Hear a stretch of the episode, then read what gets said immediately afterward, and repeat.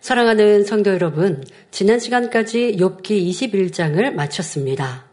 20장에서 욥의 친구들은 욥 너는 악하고 사곡한 자이기에 하나님으로부터 이런 징계를 받는 것이다라고 판단 정죄했었습니다. 그러자 21장에서 욥은 그 말을 되받아서 내가 볼 때는 악한 자가 오히려 잘 되고 형통하더라. 그러니 너희 말이 옳지 않다라고 주장하였지요.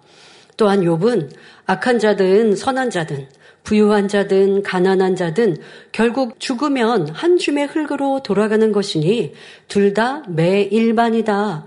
그러니 하나님은 부당하시다 하며 친구들의 말을 무찔러 버렸습니다. 여러분 그러면 힘들고 어렵게 의롭게 살 필요가 뭐 있습니까? 의 인이나 악인이나 이 땅의 삶도 뭐 하나님의 특별한 은총을 받지 못하는 의인이고 또 죽으면 의인이나 악인이나 일반이면 뭘 그렇게 내가 남한테 져주고 희생하고 헌신하는 이런 선의 길, 의인의 길을 왜 가려하겠습니까? 요번 지금 이렇게 엉뚱한 말을 하고 있는데요. 우리는 20장, 21장 이렇게 말씀을 통해서 친구와 또 욥의 주장하는 바가 무엇은 맞고 무엇은 틀린지 설명했습니다. 분명 의인과 악인의 길과 결과는 다릅니다. 욥의 지금 하고 있는 이 말은 옳지 않음을 말씀드렸습니다. 겉으로 보면 선인이나 악인이나 죽으면 무덤에 장사되어 흙으로 덮이니 그 결국이 매 일반인 것 같지만 그 영혼은 천국과 지옥이라는 천지 차이의 결과를 거두게 되기 때문입니다. 또 이 땅에 사는 동안에도 하나님의 공의 가운데 악인은 악인대로 받는 보응이 있고 선인은 선인대로 누리는 평강과 축복이 있음을 말씀드렸지요. 그러니 우리는 당장의 유익을 쫓아 악을 행하는 것이 아니라 언제 어디서든 혹여 육으로는 불이익이 된다 해도 선과 진리를 쫓는 하나님의 자녀가 되어야겠습니다. 때로 온전한 선과 의를 쫓지 못할 때는 내가 선을 따라 행하니 남에게 희생하고 양보하니 나를 바보 취급하나 보다 라고 속상한 마음이 들 때가 있습니까? 아니면 손을 쫓는 사람들이 희생하고 헌신하는 것 같고 그래서 자신을 낮추어서 낮아지는 것 같으니 야 이거 손을 쫓고 하나님 말씀대로만 살면 야 양보만 해야 되니까 손해만 보는 것 같아라고 생각한 적이 있으십니까? 그렇지 않습니다. 희생하는 거 맞습니다. 헌신하고 양보하고 겸손한 것 이것이 선이요 의로운 의의 길인 것 맞습니다.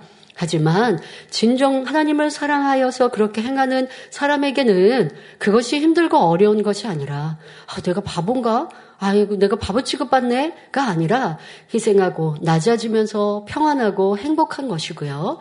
그리고 아버지 하나님께서 그 길을 인도하셔서 결국은 높이시고 세우시고 사랑받고 칭찬받게 하십니다. 때로는 과정 중에 오해를 당하고 어려움을 당한다 할지라도 아버지 하나님께서 갚아주시니 아까울 것이 하나도 없는 것이지요. 우리 성도님들은 선과 악, 의와 불이 이와 같은 차이를 정확하게 아셔서 당장의 유익이 된다고 악의 길, 사곡한 자의 길을 선택하는 어리석은 자가 나와서는 안 되겠습니다. 아버지는 다 보고 알고 계시고 다 평가하고 계심을 우리는 꼭 명심해야 하겠습니다. 오늘부터 시작되는 22장에서는 요배 친구 중에 대만 사람 엘리바스가 다시 등장합니다. 엘리바스는 유괴 사람이기 때문에 그의 말 속에는 비질리의 말이 많이 들어 있습니다. 그러므로 말씀을 들으시면서 참과 거짓을 바로 분별하며 하나님의 뜻이 무엇인지 깨닫는 시간이 되시기 바랍니다. 무엇보다도 성령의 역사 가운데 자신을 발견하여 변화와 생명으로 나오시기를 주님의 이름으로 기원합니다.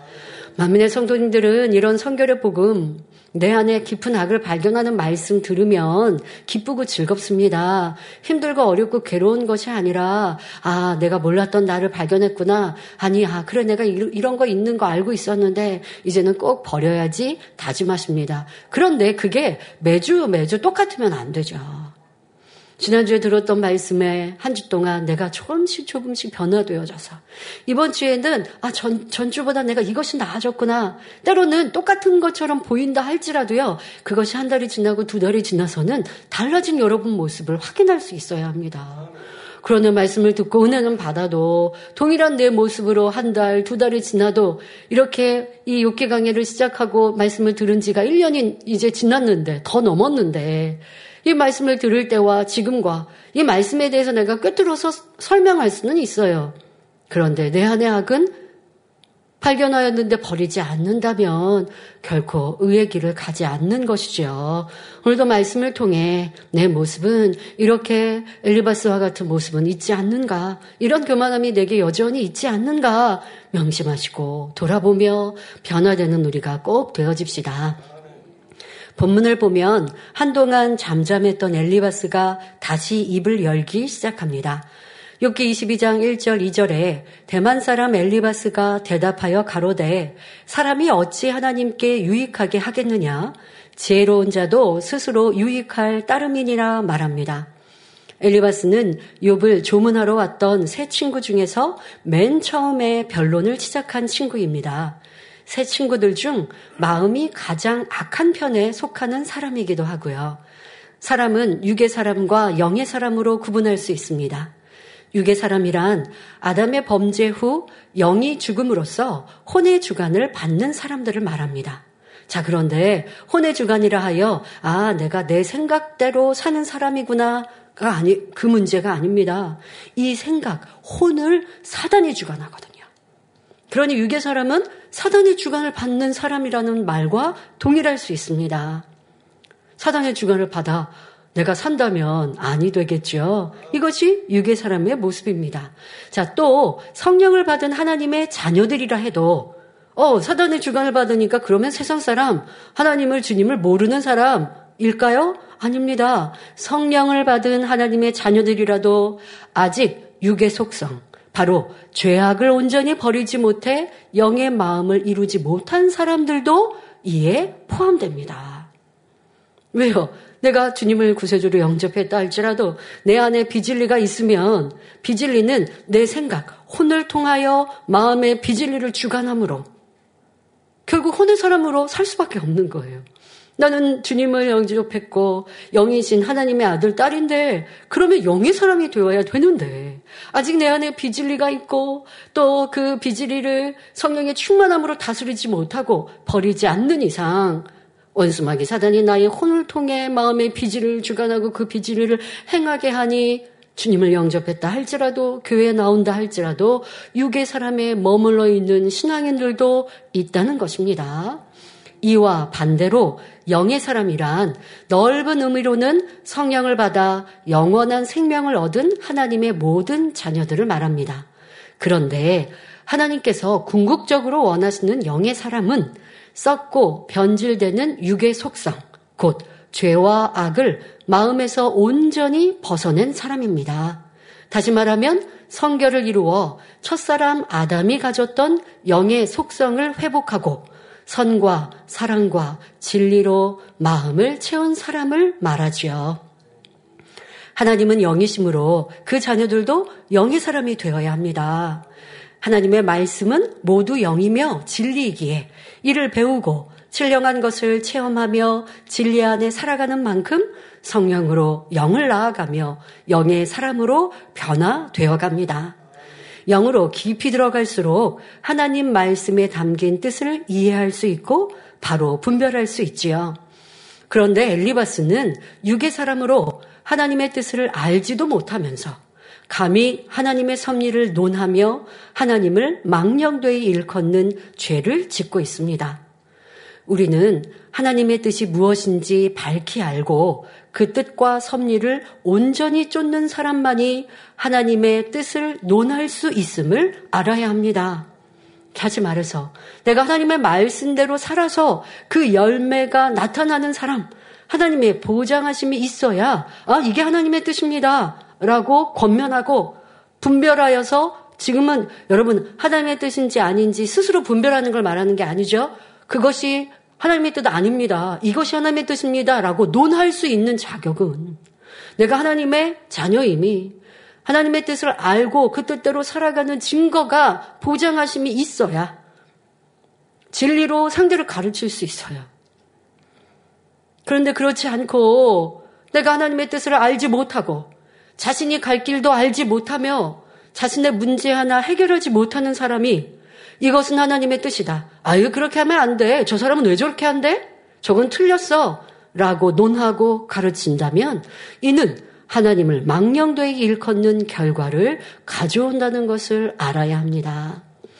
오늘날 하나님을 믿는다 하는 사람들 가운데도 자기 생각 속에서 하나님의 뜻이라 주장하며 상대를 판단하고 헤아리는 경우가 얼마나 많이 있습니까? 지금까지 욥과 욥의 친구들은 때로는 하나님의 말씀을 인용하여 때로는 하나님의 이름을 빙자하여 내가 옳다, 너는 틀렸다 변론하면서 서로를 판단 정죄해 왔습니다. 본문에서도 엘리바스는 사람이 하나님께 무슨 유익이 되겠느냐 지혜로운 자도 자기에게만 유익할 따름이다 하며 하나님의 뜻을 잘 아는 것처럼 말하고 있습니다. 엘리바스는 스스럼 없이 하나님의 뜻을 논하며 결론까지 내리고 있습니다. 이는 그동안 욥이 하나님 앞에 자신의 정당성을 주장하며 자칭 의인이라고 강조하니 욥을 비꼬는 것이지요. 즉 욥이 아무리 지혜롭고 의롭다 해도 하나님께는 아무런 유익도 드릴 수 없다는 뜻입니다. 성도 여러분, 그렇다면 과연 사람이 하나님께 유익이 될 수 있을까요? 없을까요?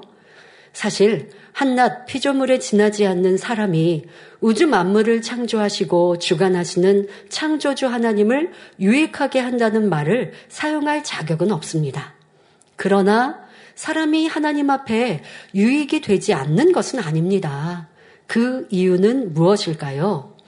하나님께서는 하나님의 형상을 따라 사람을 창조하신 분입니다. 첫사람 아담을 사랑과 정성을 다해 흙으로 빚으신 후 생기를 불어넣어 살아있는 영이 되게 해 주셨지요. 다른 동물들 중에 사람처럼 하나님께서 생기를 불어넣어 생명이 되게 만드신 경우는 없습니다. 짐승들은 죽으면 흙으로 돌아가고 그것으로 끝이지만 하나님의 생기를 받은 사람의 영혼은 영원 불멸의 존재이기에 짐승들처럼 소멸되지 않습니다. 이에 대해 전도서 3장 21절에 인생의 혼은 위로 올라가고 짐승의 혼은 아래 곧 땅으로 내려가는 줄을 누가 알랴 말씀합니다.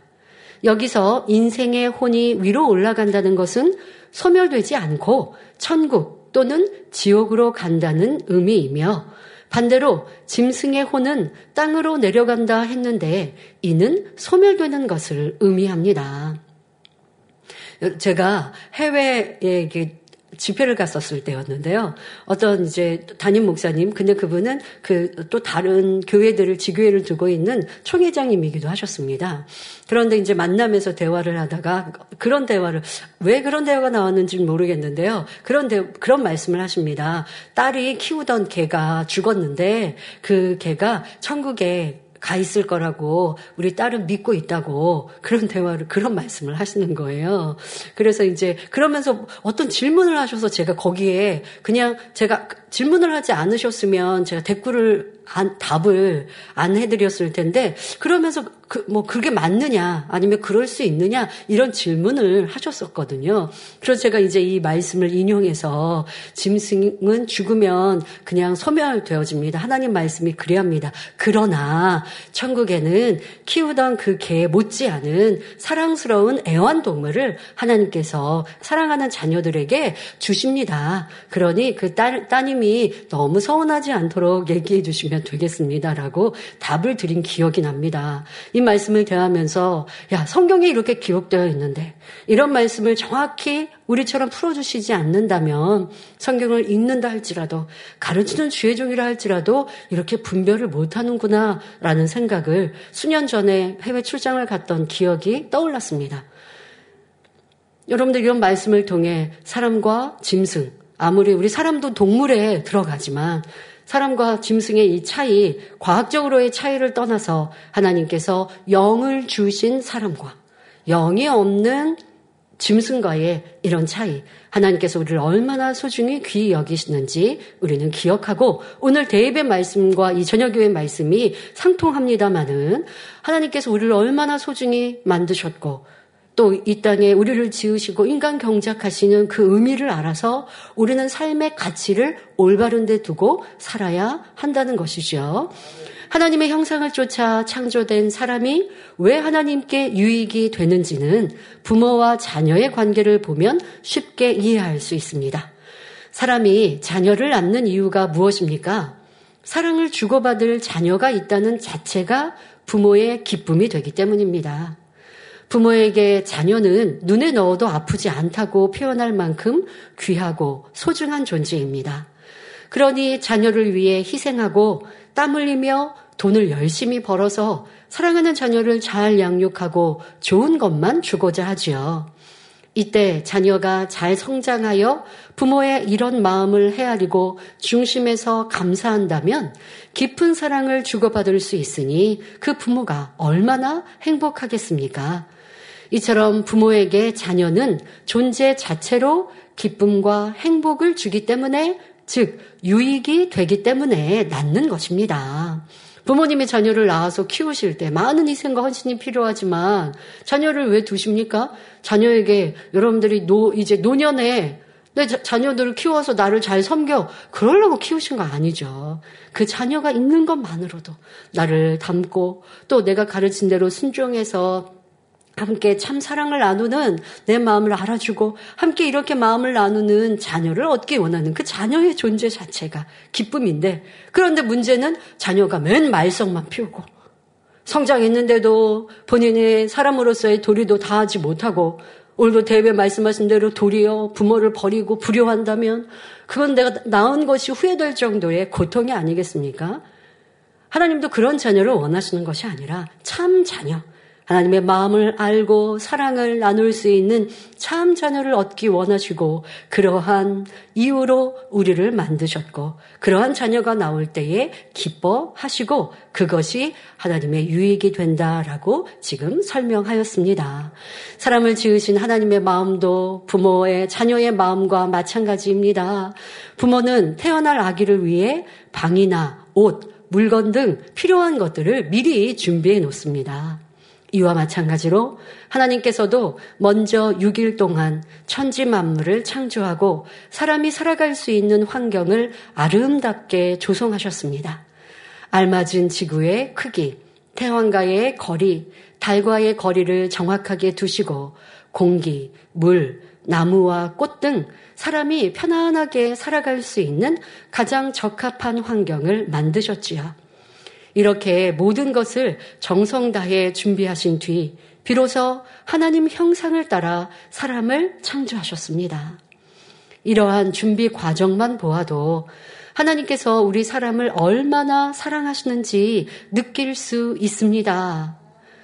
사랑하는 성도님들, 아버지 하나님이 나를 그렇게 사랑하셔서 이 천지 만물을 창조하셨고 나를 사랑하셔서 독생자 예수님을 보내셨다는 걸 여러분들이 느끼셔야 돼요. 하나님이 인간을 사랑하셔서 이렇게 창조하셨고 이렇게 희생하셨어 뿐 아닙니다. 나를 위한 사랑이세요. 아무것도 아닌 나를 그렇게 소중히 귀히 여기시고 나를 위해 희생하신 아버지 하나님, 여러분들이 그것을 절절히 느껴야 그 아버지 하나님을 나도 더 사랑하여서 아버지 하나님을 기쁘시게 하는 신앙으로 변화되는 것이죠. 그런데 하나님과 여러분 관계가 멀리 있어서 하나님은 모든 사람들을 사랑하시고 그 중에 하나라고 멀게만 느끼시면 여러분도 하나님을 첫째로 사랑하는 것이 어려워지는 것이고요. 나를 위한 사랑이다. 라고 더 가까이 느끼면서 그러니 나를 위해 기대하시는 아버지의 그 바램을 내가 나를 통해 이루어 드려야겠다. 라는 여러분들이 되면 좋겠습니다. 자, 그러면 하나님께서 인간을 창조하신 이유는 무엇일까요? 지금은 두 가지로 설명합니다. 이 두 가지가 오늘 대입에 말씀하신 대로 하나님의 참 자녀를 얻기 위하셔서 창조하신 것이고요. 그것을 나누어 말씀드리면 첫째로 사랑을 주고받을 수 있는 참 자녀를 원하셨기 때문입니다. 자, 그러니 하나님께서는 자신의 형상을 쫓아 아담을 지으시고 아름다운 에덴 동산에 이끌어들여 그, 그와 동행하시면서 진리를 가르치고 하나님의 사랑을 베푸셨습니다. 자, 그런데 그렇게 에덴 동산에서 사랑을 베푸신 것으로 하나님의 참자녀가 얻어지는 것이 아니죠. 중요한 인간 경작을 통하여 참 자녀를 얻으실 수 있기에 그 에덴 동산에 선악과를 만드셨고 또 그 전에는 악한 영, 어둠의 세력도 허락하셔서 하나님도 배신을 당하시고 그러나 그 배신을 통해 루시퍼의 배신을 통해 악한 어두움이 형성되어지고 그로 인하여 인간 경작이 이루어질 것을 아시고 이 모든 것이 하나님의 다 계획 속에 있으셨어요. 아시면서도 참 자녀를 얻기 위해 하나님도 마음 아프시고 희생하셨고 그리고 인간 경작을 지금까지 이루고 계신다는 것입니다. 하나님의 창조의 섭리와 또 인간 경작의 흐름과 인간 경작을 통해 변화된 우리가 아버지 하나님의 마음을 알아서 참 사랑으로 올려드리는 찬양과 기도와 우리의 삶, 아버지는 그것을 통해 위로를 받으시고 그런 자녀를 얻기 위해 그 수많은 날을 참고 기다리시고 그 많은 애통 속에 여러분들을 만나시면 웃음을 지으시고 위로를 받으시는 것입니다. 여러분, 우리는 이것을 꼭 기억해야 합니다. 이 많은 인간 경제의 시간, 아버지의 마음이 얼마나 아프셨을까?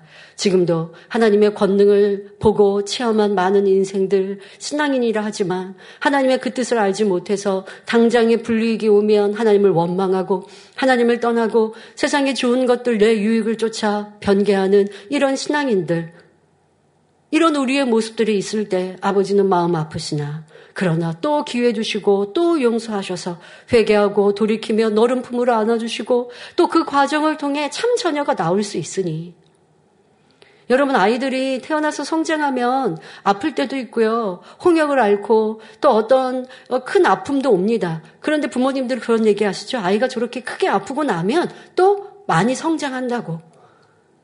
그런 시간들처럼 우리에게도 때로는 내가 부족하여 변개하였다 할지라도 하나님은 그걸 통해서 우리를 버리지 않으세요. 왜? 변개한 걸 또 회개하면 변개하지 않는 자녀로 변화될 걸 믿어주시는 거예요.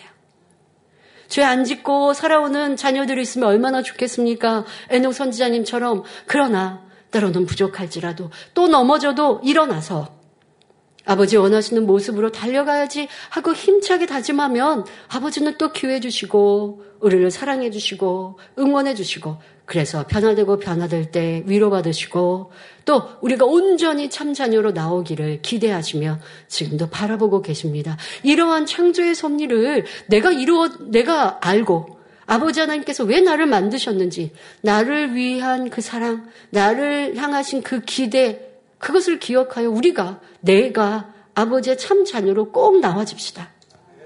누가 새로 삶에가 영의 온영의 사람으로 되면 기뻐하고 즐거워하는 게 아니라 내가 그런 사람이 꼭 되리라. 나로 인해 아버지가 기뻐하시고 위로를 받으시도록 참 자녀가 되리라라고 하루하루를 살아가는 우리의 삶이 복되게 이루시기를 바랍니다.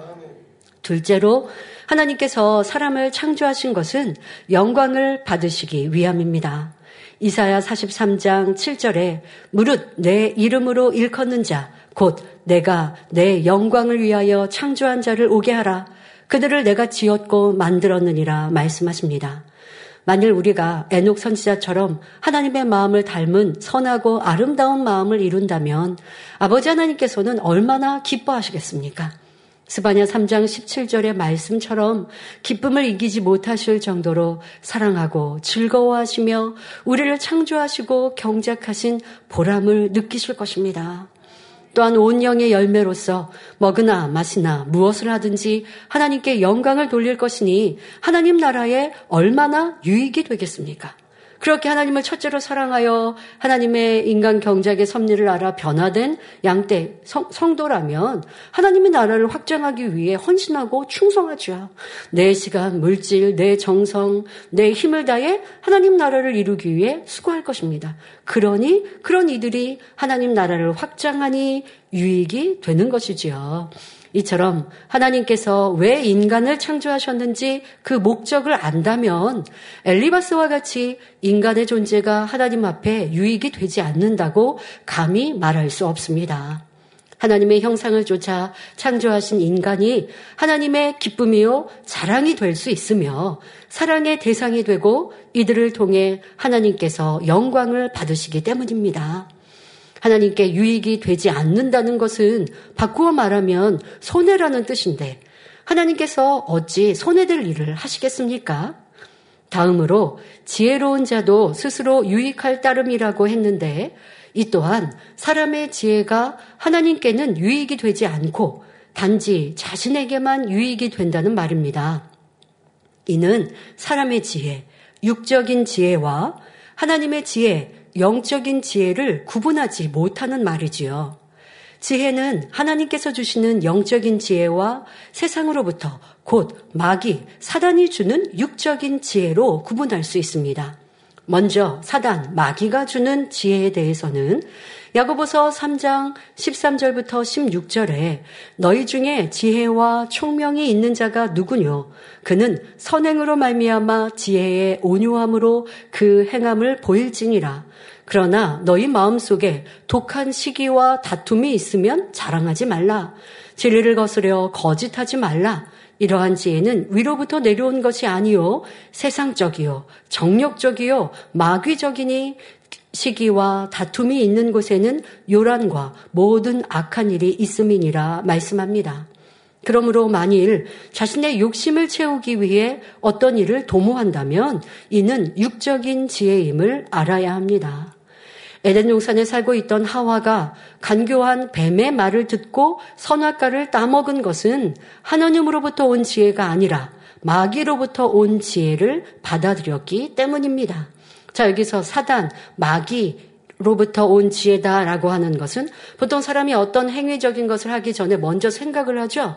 이, 이것은 사단이 주는 육의 지혜를 받아서 내가 사기를 치는 것들을 계획할 것이고 악을 도모하는 이런 생각을 하는 것 이것은 사단이 주는 지혜이죠. 자, 그것이 이제 행함으로 나오면 바로 육의 지혜, 사단이 주는 그런 육의 지혜를 받아서 행하면 바로 마귀 행함이 나오지 않겠습니까? 악을 행했으니 죄가 될 것이고 사기를 쳤다. 사기를 도모하고 생각하는 것은 그런 육의 사단으로부터 받은 지혜일 것이나 그것이 보통은 이런 육의 지혜가 행함으로 나오기 때문에 마귀적이다라고 표현하는 것입니다. 하나님의 나라와 의를 추구해 나가는 것은 위로부터 온 지혜에 속하지만 세상적이고 정욕적이며 비진리를 행한다면 사단 마귀로부터 온 지혜임을 알아야 합니다. 예를 들어 사업을 하는 사람들의 경우 하나님이 위로부터 주신 지혜를 받아야 하는데 육적인 지혜를 동원하니 정도를 어기게 됩니다. 사심, 욕심을 따라 법을 어기는 일이 생기고 결국 자신뿐만 아니라 주변의 많은 사람들까지 힘들게 만드는 결과를 초래하지요. 그러므로 고린도전서 3장 18절에 아무도 자기를 속이지 말라. 너희 중에 누구든지 이 세상에서 지혜 있는 줄로 생각하거든 미련한 자가 되어라. 그리하여야 지혜로운 자가 되리라 말씀합니다. 사람이 가진 지식과 생각의 한계 속에서 사물과 사람을 바라보면 자신도 하나님 앞에 범죄하여 축복과 응답이 막힐 뿐 아니라 다른 사람들에게도 고통을 줄 수 있습니다. 그러나 자신의 지혜를 미련한 것으로 여기고 진리를 따라 행해 나갈 때 하나님이 기뻐하시고 응답과 축복을 받을 수 있는 영적인 지혜를 주시는 것입니다. 그러면 우리가 이러한 영적인 지혜를 얻기 위해서는 어떻게 해야 할까요? 야고보서 3장 17절 18절에 오직 위로부터 난 지혜는 첫째 성결하고 다음에 화평하고 관용하고 양순하며 극률과 선한 열매가 가득하고 편법과 거짓이 없나니 화평케 하는 자들은 화평으로 심어 의의 열매를 거두느니라 말씀합니다. 위로부터 난 지혜는 첫째 성결하다 했으니 가장 먼저 진리에 위배되는 것은 철저히 벗어버리고 오직 하나님 말씀대로 순종하는 만큼 하늘로부터 지혜가 온다는 사실을 알아야 합니다. 육체의 일, 육신의 일을 다 벗어버리고 온전히 성결되면 모든 사람과 더불어 화평을 이루게 되며 의의 열매를 풍성히 맺게 될 뿐 아니라 하늘로부터 무궁무진한 지혜가 주어지게 됩니다. 이렇게 영의 사람이 되는 만큼 위로부터 난 지혜도 받을 수 있는 것이지요. 또한 하나님으로부터 온 지혜는 선과 의와 진리를 추구하며 하늘나라의 소망을 갖게 합니다. 마태복음 11장 27절에 내 아버지께서 모든 것을 내게 주셨으니 아버지 외에는 아들을 아는 자가 없고 아들과 또 아들의 소원대로 계시를 받는 자 외에는 아버지를 아는 자가 없느니라 말씀합니다. 즉 예수 그리스도를 영접함으로 마음에 성령님께서 오셔서 진리를 깨우쳐 주시고 하나님에 대해서도 깊이 알 수 있게 해 주시는 것입니다.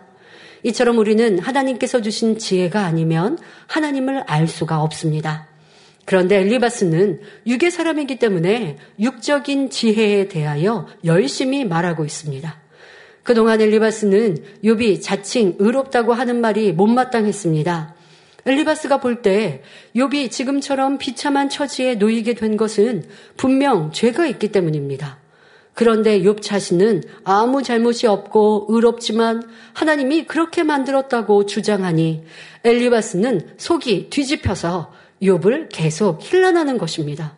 여러분, 지금 엘리바스는 욥을 판단 정죄하면서 속이 뒤집혔다고 뒤집혔습니다. 자, 그런데 그런 상황이 아니라 정말 상대가 악해요. 욥과 같지 않고 정말 상대가 악하면서 의롭다라고 얘기하면 내 마음이 뒤집혀도 될까요?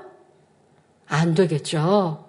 악한 사람이 나는 의롭다고 하고 어, 나는 하나님을 사랑한다고 말한들 내가 볼 때는 진리로 분별해 오니까 그렇지 않은데 권면했는데 안 들어요. 그러니 속이 뒤집히면 이 또한도 악인 거예요. 그럼 속이 안 뒤집히면 어떻게 해야 돼요? 안쓰럽게 여기고 기도해 주면 되는 것이고 그 사람이 지금 나의 권면을 듣지 않으니 아직은 권면할 때가 아니니 기도해 주면 되는 것이지 속이 뒤집힐 이유가 없는 것입니다.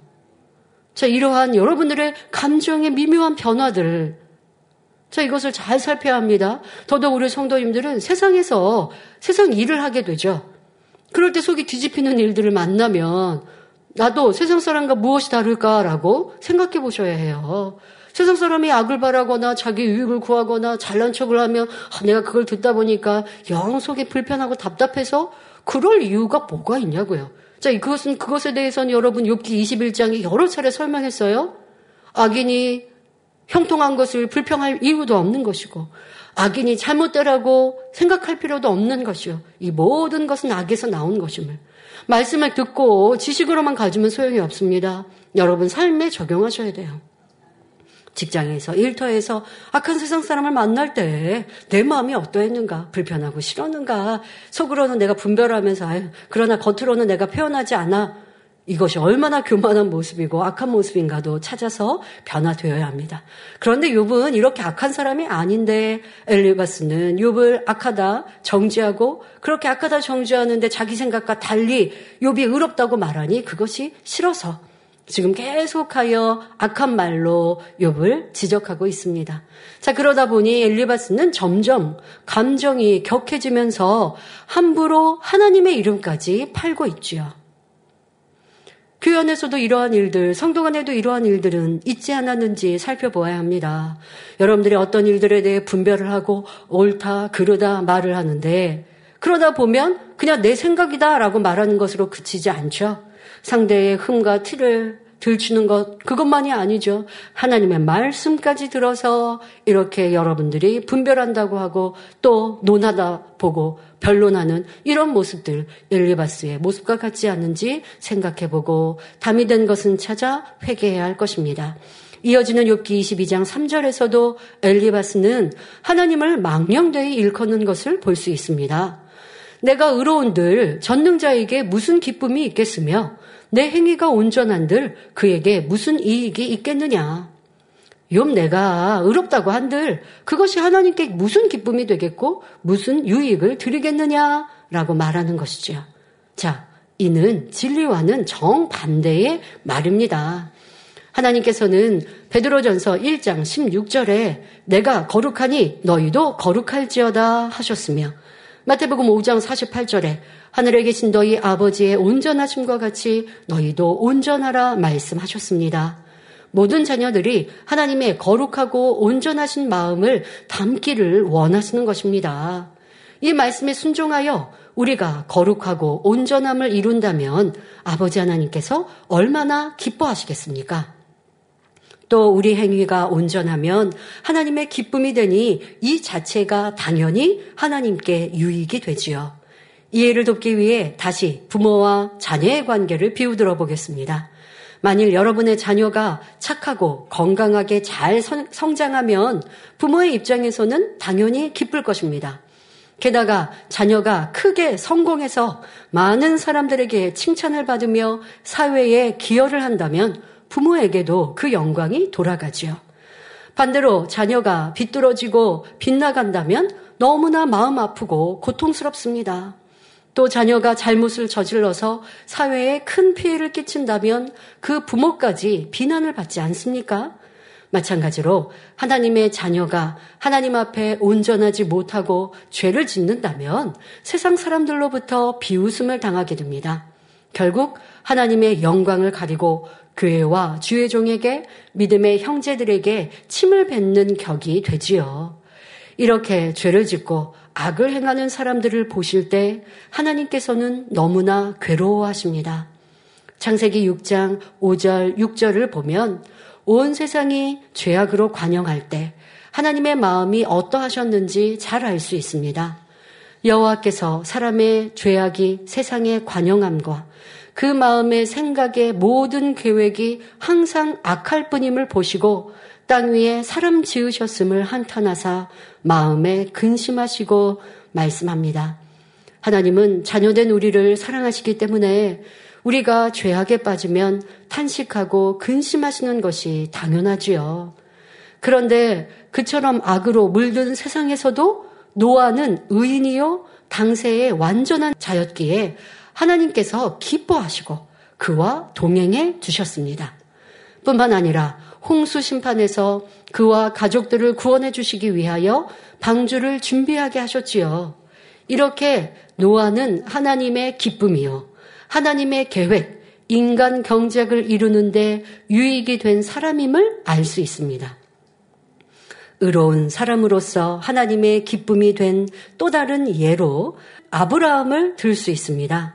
창세기 18장 17절에 여호와께서 가라사대 나의 하려는 것을 아브라함에게 숨기겠느냐 말씀하셨습니다. 아브라함은 하나님의 벗이라 칭함을 받을 정도로 하나님 앞에 완전한 사람이었기 때문에 하나님께서는 깊은 비밀까지 말씀해 주시며 믿음의 조상이요 복의 근원이 되는 축복을 주셨습니다. 이처럼 의로운 사람이 되면 하나님께 영광을 돌리니 하나님께도 유익이 되고 또 그런 사람은 이 땅에서 축복을 받으면 물론 천국에서 하나님 보자 가까이 이르니 자신에게도 큰 유익이 되는 것입니다. 그러나 이러한 진리를 모르는 엘리바스는 하나님의 뜻을 거스르는 말들을 거침없이 이어갑니다. 6기 22장 4절 5절에 하나님이 너를 책망하시며 너를 신문하심이 너의 경외함을 인함이냐? 내 악이 크지 아니하냐? 내 죄악이 극하니라 말합니다. 엘리바스는 요바 내가 하나님을 경외했기 때문에 하나님이 지금 너를 책망하고 신문하시는 것이냐? 이렇게 질문하면서 비웃고 있습니다. 그동안 욥이 하나님은 악인은 잘 되게 하시고 욥 자신처럼 의로운 사람은 괴롭게 하신다라고 주장했기 때문에 이러한 욥을 비꼬는 질문입니다. 즉, 욥, 내 말대로 내가 하나님을 경외했다면 칭찬을 받아야지 왜 도리어 책망을 받는 것이냐? 내가 악하기 때문에 재앙이 임한 것이 아니냐? 이렇게 묻고 있는 것입니다. 성도 여러분, 엘리바스의 이 말이 맞는 말입니까? 성경을 통해 이해에 대한 답을 찾아보겠습니다. 히브리서 12장 5절부터 8절에 또 아들들에게 권하는 것 같이 너희에게 권면하신 말씀을 잊었도다. 일러스되 내 아들아 주의 징계하심을 경히 여기지 말며 그에게 꾸지람을 받을 때에 낙심하지 말라. 주께서 그 사랑하시는 자를 징계하시고 그 받으시는 아들마다 책짓질 하심이니라 하였으니 너희가 참음은 징계를 받기 위함이라. 하나님이 아들과 같이 너희를 대우하시나니 어찌 아비가 징계하지 않는 아들이 있으리요? 징계는 다 받는 것이거늘 너희에게 없으면 사생자요 참 아들이 아니니라 말씀하십니다. 자, 아까 같이 엘리바스의 말을 딱 들으면 여러분들이 답을 얻을 수가 있어야 돼요. 그래, 죄를 지으면 죄의 대가로 보응이 임하고, 그래서 재앙이 임하지. 자, 이거는 맞아요. 그러나 또, 지금 읽어드린 이 히브리서의 말씀처럼, 하나님의 아들이기 때문에 잘못한 것이 있으면 사랑하셔서 징계하신다. 이러한 상황도 아셔야 되는 거예요. 어, 하나님이 저는 미워하시니까 징계하셔서 그렇게만 말하면 틀렸다라고 할 수 있는 것이지요. 자, 가령 A, B 두 사람이 모두 하나님 말씀대로 행하지 못하고 있다고 합시다. 그런데 하나님께서 A는 징계하시고 B는 징계하지 않으셨다면 과연 누가 하나님의 사랑을 받고 있는 것일까요? 징계를 받은 A가 하나님의 사랑을 받고 있는 것입니다. 사람 사이에도 남남끼리는 책망을 하면 사이가 멀어질 수도 있지만 부모와 자녀 간에는 그렇지 않습니다. 자녀가 부모를 신뢰한다면 부모에게 책망을 받을 때 오히려 부모의 사랑을 느끼게 되지요. 또 부모의 입장에서는 내가 낳은 자녀를 진정 사랑한다면 자녀가 빗나갈 때 훈계해서라도 옳은 길로 인도하고자 할 것입니다. 마찬가지로 하나님께서도 사랑하는 자녀를 징계하신다 말씀하십니다. 그러니 성도들이 잘못했을 때 하나님의 징계가 임하였다면 하나님께서 사랑하시기 때문임을 알아야 합니다. 만일 잘못을 했는데도 징계가 없다면 점점 더 큰 죄를 범할 수 있으며 바늘도둑이 소도둑 되듯이 점점 마귀에게 사로잡혀 사망의 길로 갈 수밖에 없습니다. 하나님께서는 사랑하는 자녀가 사망의 길로 가도록 내버려 두실 리가 없기에 징계가 없다면 그는 사생자요. 하나님의 참 아들이 아니라고 말씀하시는 것입니다. 우리가 하나님을 경외한다면 악을 미워하며 말씀대로 살아감으로 사람의 본분을 지키게 됩니다. 반대로 하나님을 경외하지 않으면 악을 행하며 죄를 짓게 되지요. 그런데 하나님을 경외하는 마음이 있어도 아직 온전치 못할 때는 비진리를 행하기도 합니다. 바로 이때 하나님의 사랑의 징계가 임하는 것이지요. 그러니 엘리바스가 요백에 내가 하나님을 경외하지 않기 때문에 책망하시는 것이다. 라는 말 자체는 옳지만 이는 영적인 뜻을 알지 못하고 하는 말입니다. 엘리바스는 하나님이 욥을 사랑하지 않으시기 때문에 욥을 책망하고 신문하신다는 의미로 말하고 있기 때문입니다. 우리는 하나님께서 우리를 사랑하심으로 우리가 진리를 벗어나면 징계도 하시고 꾸지람도 하신다는 사실을 명심해야 하겠습니다. 다음으로 엘리바스는 요백에 내 악이 크지 아니하냐 내 죄악이 극하니라 말하는데 갈수록 태산입니다. 엘리바스는 욥의 죄악이 아주 커서 극에 달했다고 정죄 누리고 있습니다. 순전하고 정직하다고 하나님께서 인정하신 욥을 말입니다. 성경은 이렇게 남을 판단, 정죄하는 사람을 스스로 재판장이요, 하나님이 된 것과 같다고 말씀합니다. 사람들이 가늠한 여인을 데리고 예수님 앞에 나왔을 때 예수님께서는 너희 중에 죄 없는 자가 먼저 돌로 치라 말씀하셨습니다. 그러자 양심에 찔린 사람들이 하나, 둘 자리를 떠나갔지요. 이때 예수님께서는 여인에게 나도 너를 정죄하지 아니하노니 가서 다시는 죄를 범치 말라고 하셨습니다. 예수님께서 정죄하지 않는다는 것은 용서하신다는 것입니다. 그런데 오늘날은 직접 본 것도 아니고 잘 알지도 못하면서 판단하고 정죄하는 사람들이 얼마나 많이 있습니까? 설령 남이 죄 짓는 것을 보았다 해도 그를 위해 기도해주며 그가 진리 가운데 살도록 이끌어 주어야 합니다. 그런데 오히려 남의 허물을 알리며 그가 잘못되기를 바란다면 어찌 사랑의 하나님을 믿는 성도들이라 말할 수 있겠습니까? 욥기 강해를 듣다 보면 자주 등장하는 말씀 중에 하나가 바로 야고보서 4장 11절 12절 말씀입니다. 형제들아 피차에 비방하지 말라. 형제를 비방하는 자나 형제를 판단하는 자는 곧 율법을 비방하고 율법을 판단하는 것이라. 내가 만일 율법을 판단하면 율법의 준행자가 아니요 재판자로다. 입법자와 재판자는 오직 하나이시니 능히 구원하기도 하시며 멸하기도 하시느니라. 너는 누구간데 이웃을 판단하느냐 말씀하십니다. 이는 욥과 친구들의 대화 속에 서로 판단 정죄하는 말들이 너무나 많기 때문에 이를 통해 우리 자신을 발견하여 변화되기를 원하시기 때문입니다.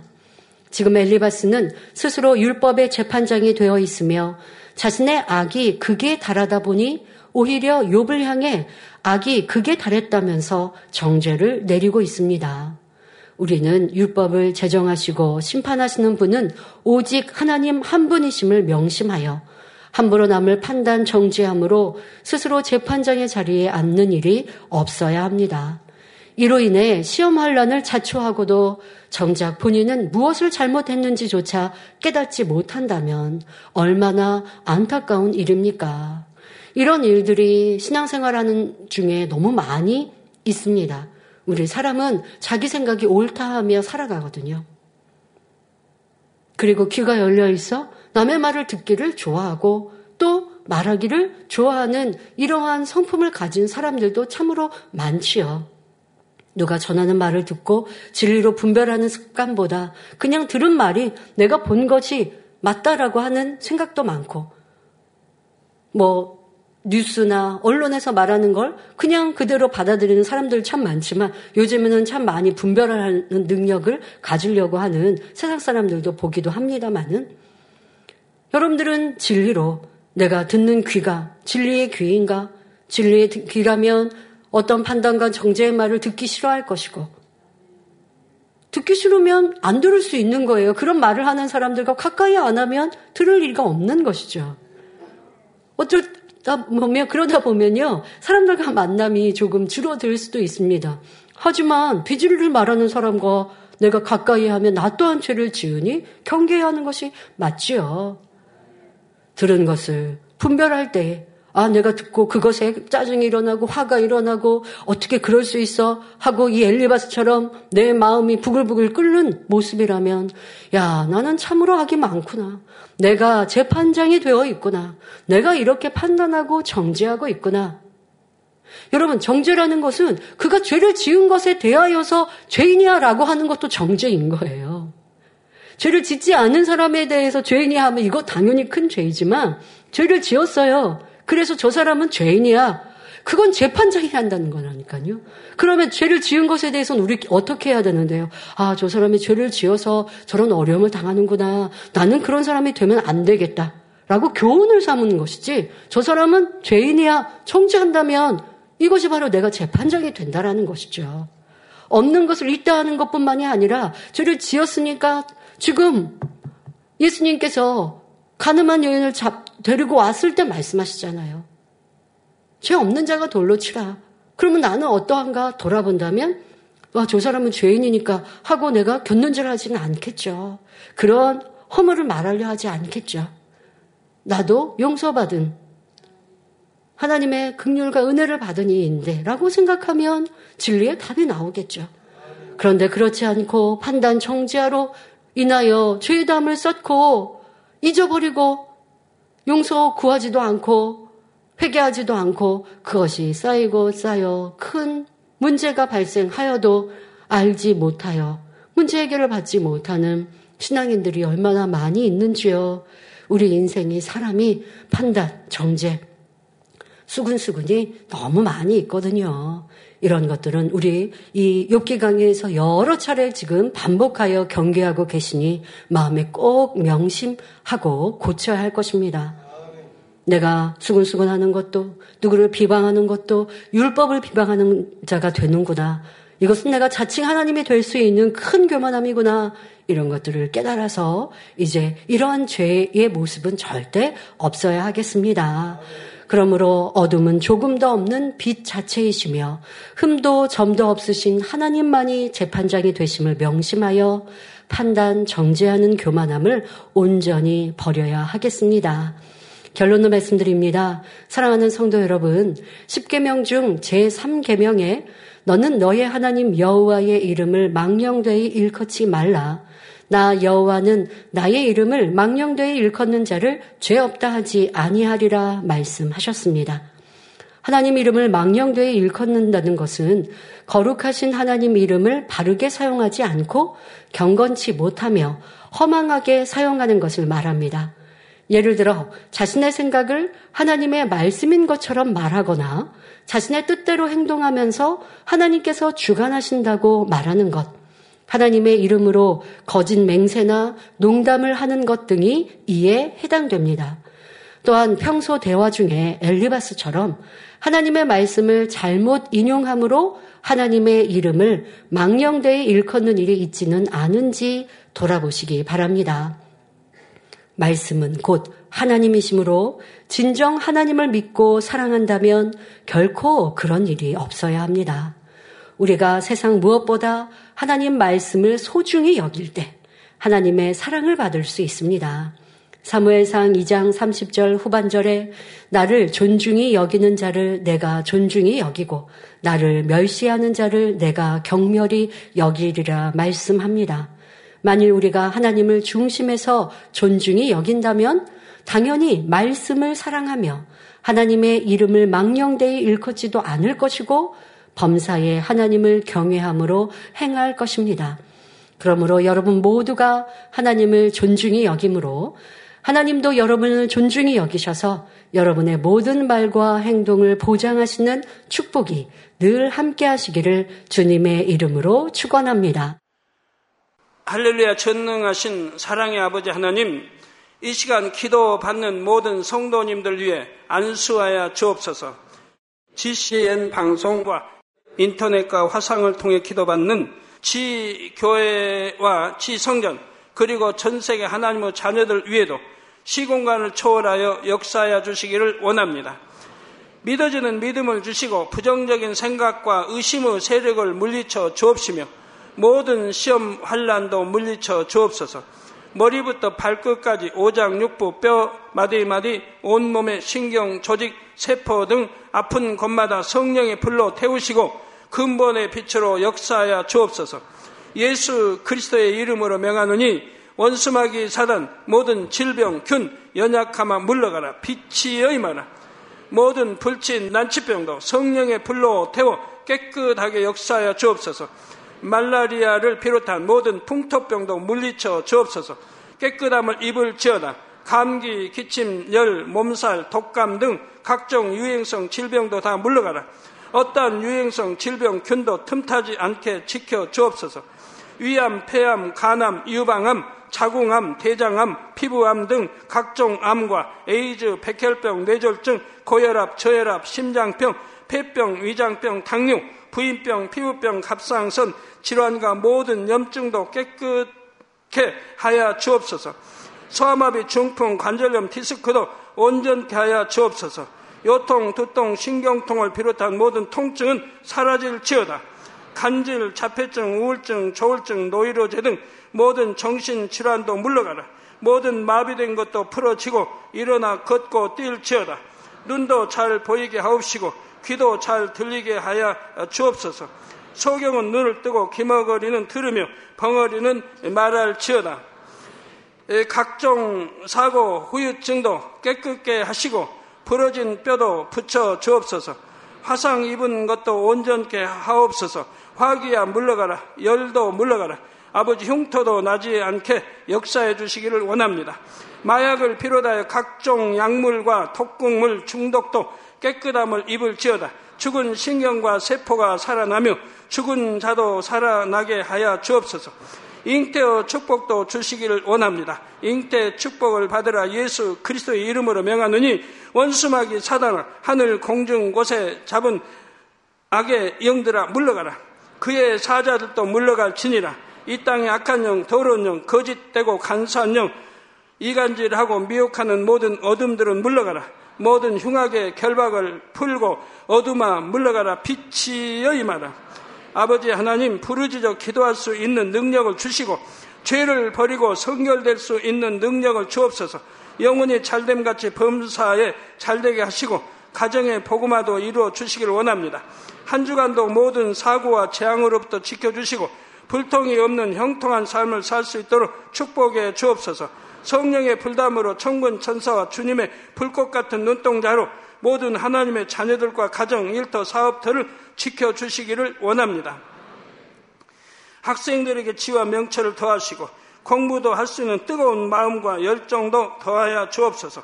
마음과 생각을 세상에 빼앗기지 않도록 지키시고 하나님을 뜨겁게 사랑하는 학생들로 축복하여 주옵소서. 하나님의 자녀들이 먹으나 마시나 입으나 무엇을 하든지 하나님 앞에 영광 돌리는 삶이 되게 축복하여 주시기를 원합니다. 나는 하나님을 만났노라 체험했노라 응답 받았노라 축복 받았노라 간증하는 입술이 되게 역사하여 주옵소서. 아버지 하나님 감사합니다. 홀로 영광 받으옵소서. 우리 주 예수 그리스도의 이름으로 기도하옵나이다. 아멘.